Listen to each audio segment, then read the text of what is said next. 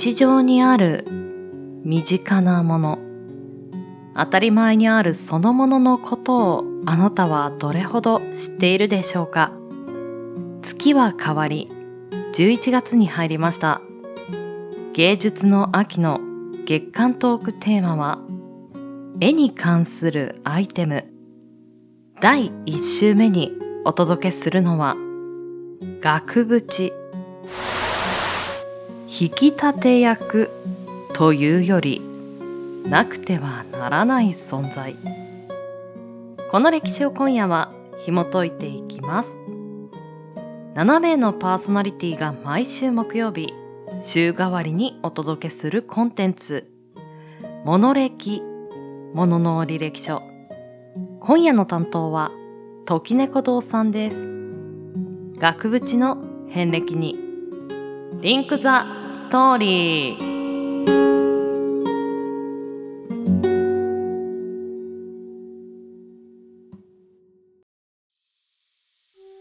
モノ歴何気なく私たちを支えている。様々なもの、アイテム、その一つ一つに履歴書があるとしたら、そこには何が書かれているのでしょう。出生の秘密どんな過程を経て今ここにあるのかあなたと共にページをめくりたいこれはものの履歴書。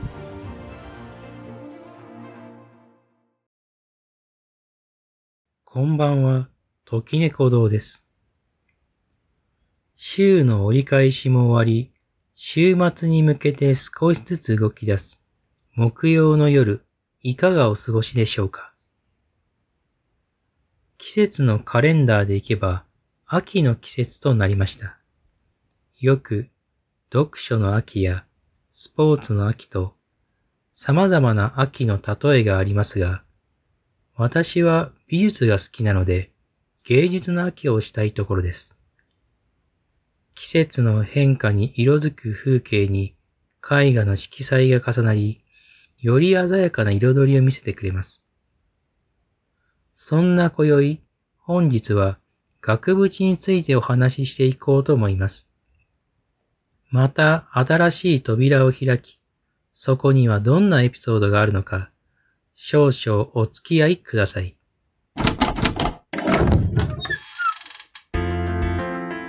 額縁の起源は紀元前の古代ローマや古代ギリシアなど複数あり、額縁というものの概念は非常に古い時代からあったようです。古代の額縁は木の枠に彫り物をするなど装飾を施した程度のシンプルなものでした。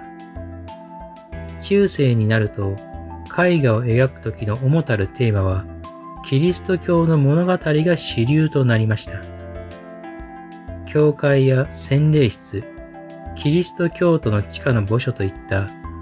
宗教建築物の内部に描かれた壁画などには近代以降の豪華な額縁の原型となる枠組み、縁取りを見ることができます。やがて1347年から1351年の間に伝染病のペストがヨーロッパ全土を襲い、その被害と絶望感や無力感に立ち向かうために、キリスト教のマリアの製造を家庭に飾る人々が増えました。このマリアの製造を飾る際に生まれてきた祭壇額という絵を置いて飾るための額縁が、やがてその後にやってくるルネッサンス時代に活躍したレオナルド・ダ・ヴィンチ、ミケランジェロ、ラファエロといった美術の偉人たちによって額縁が大きく形を変えられていきます。ルネッサンスは芸術家以外にも文学、学問、演劇など様々な分野から優れた人材が世に出てきて一般市民は彼らの作品や考え方に触れ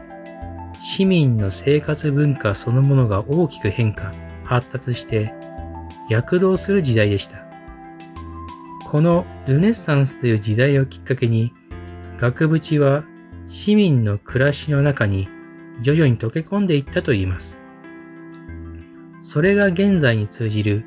豪華で美しい装飾としての要素を含んだ額縁の普及をもたらしたようです。さて、ここからは目線を変えて額縁と絵画の関係を少し話してみましょう。まず、額縁と絵画は必ずしも同じ時代に作られたものではないということ。額縁と絵画が最初の組み合わせのまま保たれている例は極めて少なく、展示される時代と場所により額縁は取り替えられてきたようです。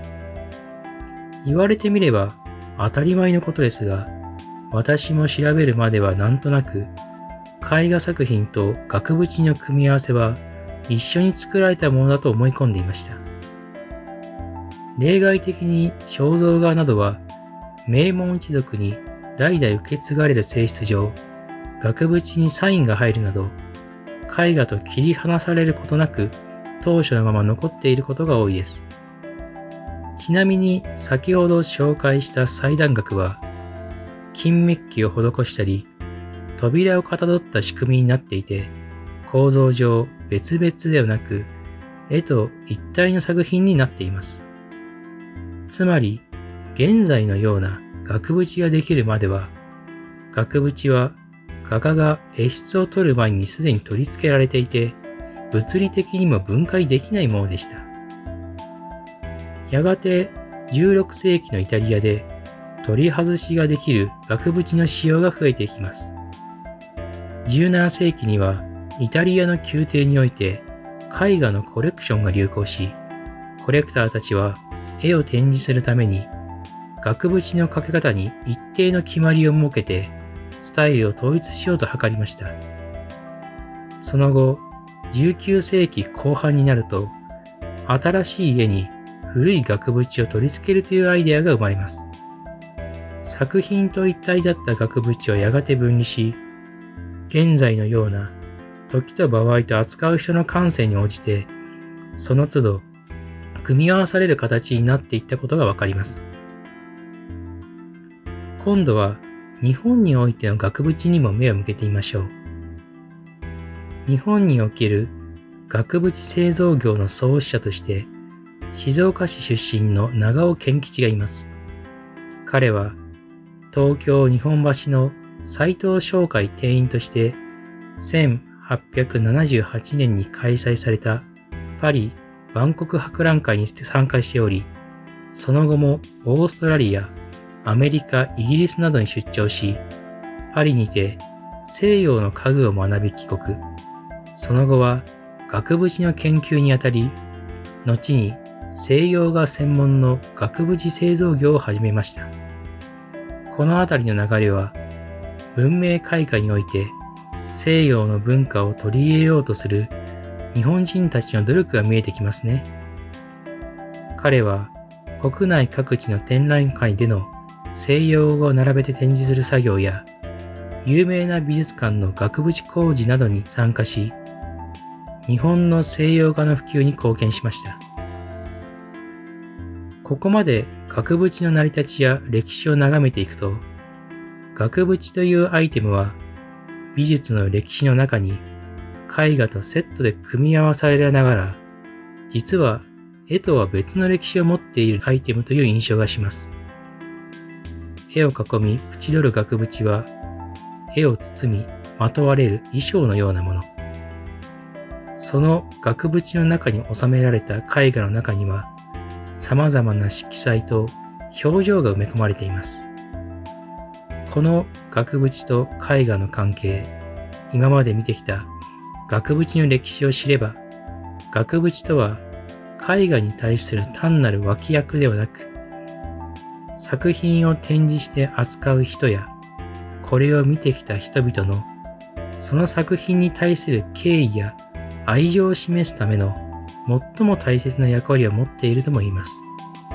そういう意味では、額縁とは芸術、美術を愛する人々の心を形にしたアイテムと言えるかもしれませんね。これから美術館などで絵を見るときには、それを縁取る額縁にも目を向けてみれば、よりその作品と親しくなれるかも。皆様、いかがでしたでしょうか？それでは今回はここまで。今宵の相手は時猫堂でした。皆様、良き週末を。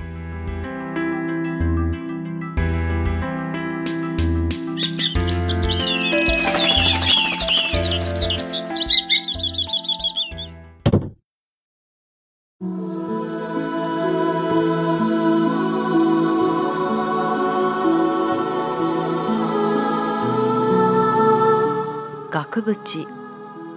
昔から身近にありながらもその歴史や起源というものは知らない方の方が多いのではないでしょうか。私も実家や祖父母宅に症状を入れるための額縁というものを子供の頃から見ていましたがなんとなく馴染みがありそれ以上を知る機会というのはありませんでした。ただこうやって歴史をたどっていくと必要とされ今現代もなお続いている文化であると改めて思わされる履歴書でした。今は SDGs やエコロジーの観点から削減という文化がピックアップされている。例えばペットボトルのラベルがなくなったりレジ袋が有料化されたり。